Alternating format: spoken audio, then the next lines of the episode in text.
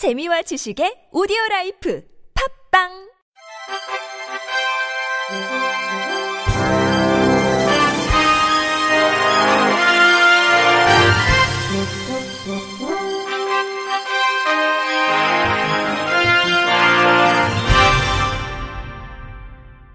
청취자 여러분 안녕하십니까? 5월 2일 목요일 KBS 뉴스입니다. 실로암 시각장애인 복지관은 지난 4월 27일 효창운동장에서 서울 및 수도권 내 시각장애인 가족 1,500여 명을 대상으로 제6회 시각장애인 가족 한마음 축제를 개최했습니다. 이날 프로그램으로는 이어달리기, 줄다리기, 팔씨름, 노래자랑 등 여러 체육 경기와 가족이 함께 할 수 있는 가족 게임 등을 진행했습니다. 아울러 장애 체험, 보조공학기기 시연회, 촉각교재 체험 및 점자 팔찌 만들기 등 체험 부스와 아이들이 마음껏 뛰어놀 수 있는 아동 부스를 지원했습니다. 한편 KTNG 상상유니브 대학생 자원봉사단 130여 명이 자원봉사자로 함께 참여했습니다. 재능기부로 SC제일은행에서는 무료 금융상담 서비스를, 유한양행과 립바이에서는 가족 및 장수사진 부스를 운영했습니다. 삼성물산 패션 부문의 여성복 브랜드 구호는 시각장애인 어린이들을 후원하는 기부 프로젝트 하트 포 아이를 실시한다고 밝혔습니다. 구호는 2006년부터 매년 패션의 아름다움을 시각장애인 아이들과 함께 나누자는 취지로 하트 포 아이 캠페인을 진행하고 있습니다. 이에 따라 유명인과 아티스트들이 협업해 패션 아이템을 제작, 판매하고 수익금을 삼성서울병원에 기부합니다. 기부금은 저소득층 시각장애 어린이들의 개안 수술과 치료 비용으로 쓰이게 됩니다.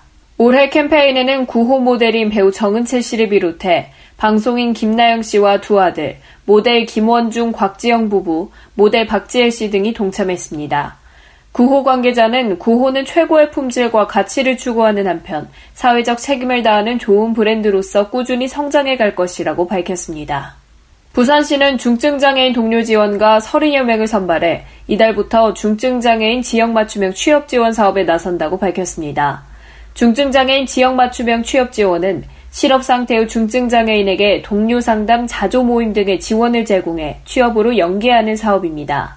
이에 따라 시는 지난 2월 사업 수행기관을 공모해 3장애인 자립생활센터, 함세상 장애인 자립생활센터, 사랑샘 장애인 자립생활센터, 어울림 장애인 자립생활센터, 금정 장애인 자립생활센터 등 다섯 곳을 최종 선정했습니다. 선정된 수행기관에서는 동료 지원가를 모집하고 동료 지원가는 한국장애인고용공단에서 실시하는 동료 지원과 교육 수료 후 사업에 참여하게 됩니다. 부산시는 한국장애인고용공단 부산지역본부와 협력해 장애인 자립생활 참여자 1,440여 명 중 30%를 취업으로 연계하는 것을 목표로 세웠습니다. 부산시 관계자는 앞으로도 중증장애인들의 취업 의욕을 복돋아 원활한 경제활동과 사회 참여가 이뤄질 수 있도록 적극 지원할 계획이라고 전했습니다. 제주특별자치도는 전국 최초로 직업재활시설에서 일하는 장애인들에게 최저 35만원에서 최고 65만원까지 인건비를 지원한다고 밝혔습니다. 직업재활시설 근로장애인 인건비는 취업 취약계층인 중증장애인의 최저임금 보장을 위해 전국에서 최초로 시행되는 제도입니다. 이에 따라 중증장애인은 여성 65만원, 남성 55만원, 경증장애인은 여성 45만원, 남성 35만원이 지원됩니다. 제주도는 또 재정지원 일자리 사업에 지난해보다 6% 증가한 950명의 장애인들에게 일자리를 제공하기로 했습니다. 아울러 공공기관 청사에 카페 두 곳을 설치해 10명의 중증장애인을 바리스타로 채용하기로 했습니다. 이와 함께 장애청소년 직업지도센터를 설치해 장애청소년에 대한 직업 상담과 개인별 직업 능력 및 사회적응 훈련 등 체계적인 서비스를 제공할 방침입니다. 임태봉 제주도 보건복지여성국장은 최근 최저임금 인상과 경기 악화로 장애인 고용기피 현상이 더욱 심화되고 있다며 장애인들의 안정적인 고용을 위해 취업을 지원할 수 있는 통합관리 체계를 구축하겠다고 전했습니다. 충주 장애인형 국민체육센터 준공식 및 제39회 장애인의 날 기념 행사가 지난달 30일 열렸습니다. 일부 행사에서는 체육센터 준공을 기념하는 테이프 커팅식을 진행하고 장애인 복지 증진에 기여한 장애인 단체 회원과 복지시설 종사자 등 50여 명이 유공자 표창장 및 감사패를 받았습니다. 이어진 2부 행사에서는 초청강수 공연과 위문품 전달, 행운권 추첨 등이 진행됐습니다. 장애인형 국민체육센터는 연면적 5,599제곱미터, 지하 1층, 지상 2층 규모로 2018년 6월 착공해 지난 연말 준공했습니다. 센터 내에는 휠체어 슬로프를 갖춘 장애인 전용 레인 외 6레인의 수영장과 유아풀, 장애인을 위한 마사지 기능을 갖춘 스파풀이 별도로 설치됐습니다. 조기령 충주시장은 오늘 행사가 장애인과 비장애인 사이의 차별과 벽을 허물고 따뜻한 복지 공동체로 거듭나는 소중한 자리가 되길 바란다고 밝혔습니다. 충주시가 5월 1일부터 저소득 장애인 무료급식 사업을 시작했습니다. 저소득 장애인 무료급식은 기초수급 대상 장애인과 차상위계층 장애인을 대상으로 하며 매주 월요일부터 금요일까지 충북장애인 종합복지관에서 중식을 제공합니다.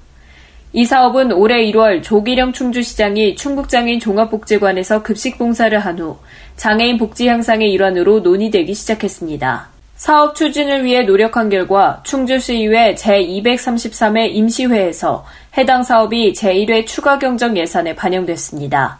조기령 충주시장은 시민 여러분들과 공직자들이 함께 관심을 가지고 노력한 덕분에 이렇게 뜻깊은 사업에 시작하게 됐다며 앞으로도 장애인들이 생활하는데 불편함이 없도록 복지행정 구현에 최선을 다하겠다고 밝혔습니다.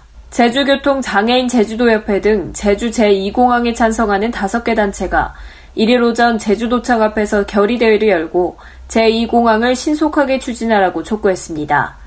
이들은 위기에 놓인 제주 경제를 살리기 위해선 제2공항을 신속하게 추진해야 한다면서 제2공항과 관련된 논란과 갈등을 끝내고 도민 역량을 지역 경제 안정을 위해 하나로 모아야 할 때라고 목소리를 높였습니다.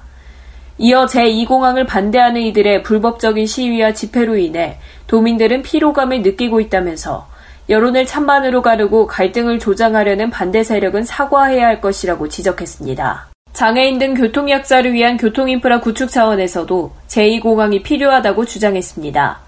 이들은 휠체어를 이용하는 장애인들이 안전한 교통인프라를 이용하기 위해선 제2공항이 반드시 추진돼야 한다면서 이것은 생존권이라고 강조했습니다. 끝으로 날씨입니다. 내일은 중국 상하이 부근에 위치한 고기압의 영향을 받아 전국이 맑겠습니다. 하지만 밤사이 내륙을 중심으로 아침 기온이 떨어지면서 최저 기온이 5도 이하를 보이는 곳도 있겠습니다. 아침과 저녁으로 기온 차이가 크게 벌어지는 만큼 건강 관리 유의하시기 바랍니다. 더불어 공기가 건조합니다. 서울과 경기도 일부에서는 시료 습도가 25에서 35%로 매우 건조한데요. 고기압의 영향권으로 맑은 날씨가 이어지면서 전국 대부분이 더 건조해지겠습니다. 내일 아침 최저 기온은 서울과 인천이 11도, 강릉 12도, 전주 9도를 보이겠고요. 낮 최고 기온은 춘천과 광주 27도, 제주 22도를 보이겠습니다. 미세먼지는 대부분 보통 수준이지만 밤부터 국외 미세먼지가 유입됩니다. 서쪽 지역은 농도가 높게 올라가겠습니다. 날씨였습니다. 이상으로 5월 2일 목요일 KBRC 뉴스를 마칩니다. 지금까지 제작의 안재영, 진행의 최유선이었습니다. 고맙습니다. KBRC